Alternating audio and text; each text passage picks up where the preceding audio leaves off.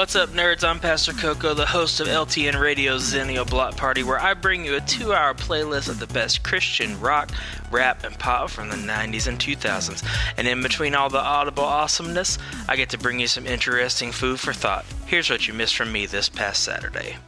You might have gathered from last week's show that I'm a wrestling fan, but what you may not have figured out from last week's show is that I'm a ginormous wrestling fan. Promos, turnbuckles, frog splashes, headlocks, and everything in between. I absolutely love professional wrestling, and I came by it honestly. Not everybody grows up with pictures of wrestling matches in their family photo albums, but I sure did. That's right, right next to pictures of Grandpa and me on Ronald McDonald's lap at my third birthday party were pictures of the Ultimate Warrior, Paul Bearer, the Fantastics, Jim Cornette, and a slew of others. They were on my local TV station when I was watching wrestling every week, but they were also in my family photo album. But there was always one thing that I heard about but had never seen before WWF's annual extravaganza, WrestleMania. We didn't have access to the channels that aired WWF programming back then, but it was impossible to avoid the phenomenon that was Hulk Hogan, and I instantly became a little Hulkamaniac.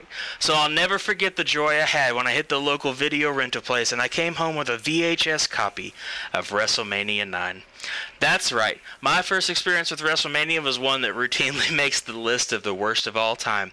But it didn't matter to me. As soon as I watched it, I was hooked. It was unlike anything I'd ever watched before. So by the time the Hulkster came out to defend Bret Hart's honor and win the WWF title from the nefarious Yokozuna and his dastardly manager Mr. Fuji, I was convinced the WWF was the greatest thing on the planet. Now, the Hulkster's time in the WWF wasn't long for this world, but my love for it and pro wrestling in general was only just beginning. In the early 90s, the WWF was struggling to find traction following the exit of superstar Hulk Hogan. A parade of colorful yet odd wrestlers based on real life professions were poor replacements for one of the biggest stars of all time. The Goon versus T.L. Hopper, the wrestling plumber, isn't exactly the same marquee matchup that Hulk Hogan versus the Ultimate Warrior had been a few years prior.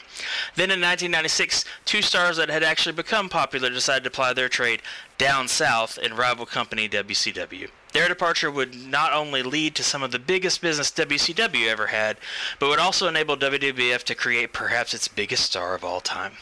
Scott Hall and Kevin Nash, who wrestled as Razor Ramon and Diesel, ignited a wrestling war by showing up on WCW television under the false premise that they were still employed by the WWF and invading WCW. But before they left, they had one final match at the home base of the WWF, New York's Madison Square Garden. After Nash's final match with Shawn Michaels, Hall entered the ring and hugged Michaels. Hunter Hearst Helmsley also entered the ring, and the four men hugged and bowed to the crowd. The real, real life friends wanted to say goodbye to each other as two of them left, but one half of the foursome was portrayed on television as enemies of the other half. The farewell, known as the curtain call, did not go over well. In fact, Triple H reportedly lost the honor of winning the King of the Ring tournament that was to be held the next month. However, another wrestler would benefit from this punishment more than anyone could have ever dreamed. Steve Austin had been floundering as the ringmaster in his first few months with the WWF in 1996, but after an offhand comment from his then wife, he had taken on the nickname Stone Cold.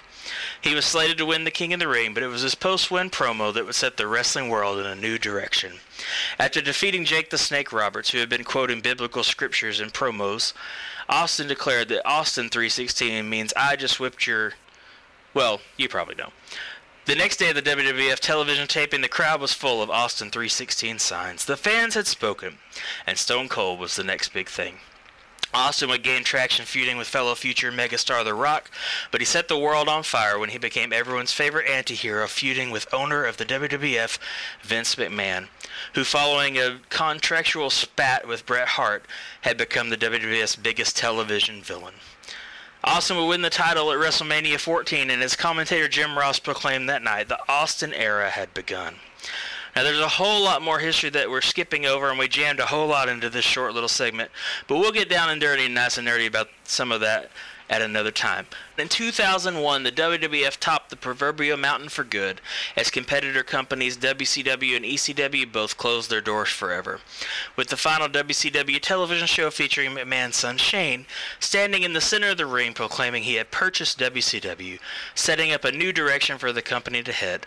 But that was 20 plus years ago at this point, and honestly, the toll of being the only big time wrestling promotion is showing. Runners say that they run fastest when they have someone pushing them to run faster. And for 20 years now, the WWF, which is now the WWE, has had no real competition to push them to be the innovative company that they were once perceived to be. I'm still a huge wrestling fan, but if I'm being 100% truthful, the Modern Project is hard to watch. For one thing, there's just so much of it now.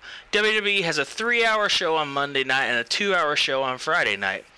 And all of the pay per views, or premium live events, push four, five, even six hours. And WrestleMania the last few years has been two three to five hour events on back to back nights. I love me some wrestling, but there's just so much of it to take in in order to follow what's going on. In addition to that, everything just seems to follow the same pattern. Somebody comes out, they talk for a little bit, somebody interrupts them, they go back and forth, then they have a match all of a sudden. And all the matches feel the same most of the time, too. A little back and forth, someone crashes to the floor, oh, we gotta have a commercial break. Rinse and repeat. And I want to love modern day WWE. They have some of the most amazing in ring talent I've ever seen. Maybe some of the most athletic people to ever wrestle for the company. But it just seems like the freshness of the stories and the ability to make big stars is lacking from the company these days. That being said, there has been one or two stories every year that are captivating enough to make coming back to the show worth it. Becky Lynch, Seth Rollins, Roman Reigns, and AJ Styles have all had, pardon the pun, phenomenal runs over the last six to seven years that were really enjoyable. But is it enough to sway this panel of one? Judging by my comments about the two eras, it's probably no secret the way this battle is going to play out. But in all honesty, it may depend on what metric you're using. As far as displays of athletic prowess, the modern professional wrestling product can hardly be denied. There are guys moving a million miles an hour and doing more flipping and flopping than politicians at election time. But is that enough to champion their cause? What about money? It's undeniable that the WWE is making money hand over fist these days, but that money's mainly because of the modern state of television rights and the power of their marketing strategies and their position as a global public company, more than because they always put out the best wrestling product. But in the end, the wrestlers and the stories are what is the deciding factor for me. And while, yes, there were some terrible stories while we were growing up, we also got Austin versus McMahon, Austin versus Shawn Michaels, Austin versus The Rock, Shawn Michaels versus The Undertaker, The Undertaker versus Mick Foley, Austin versus Foley, so on and so forth. But here's the death knell for me. The biggest stars in the WWF in the modern day are the stars we watched growing up. What was by far the best part of this year's WrestleMania? That's right. It was Stone Cold Steve Austin wrestling in a ring after a 19 year absence from active competition. And he was just as popular as ever. After almost 20 years of not wrestling a match, he walked into WrestleMania and was instantly the biggest star in the company again. And that's the deciding factor for me. The biggest stars in the company are the ones from 20 and 30 years ago who came back for special appearances or came back to have another run. So for the second week in a row, things were totally better when we were kids. And with that, you are all caught up on what we talked about last Saturday on the Zennial Block Party. Make sure you catch the full show Saturdays at 1 p.m. Eastern, or if you can't catch that, there's an encore at 7 p.m. Eastern. It's the perfect show for the Gen Xers and Millennials, as well as anyone else who wants to just honor the past of awesome Christian music. Until then, I've been Pastor Coco on LTN Radio.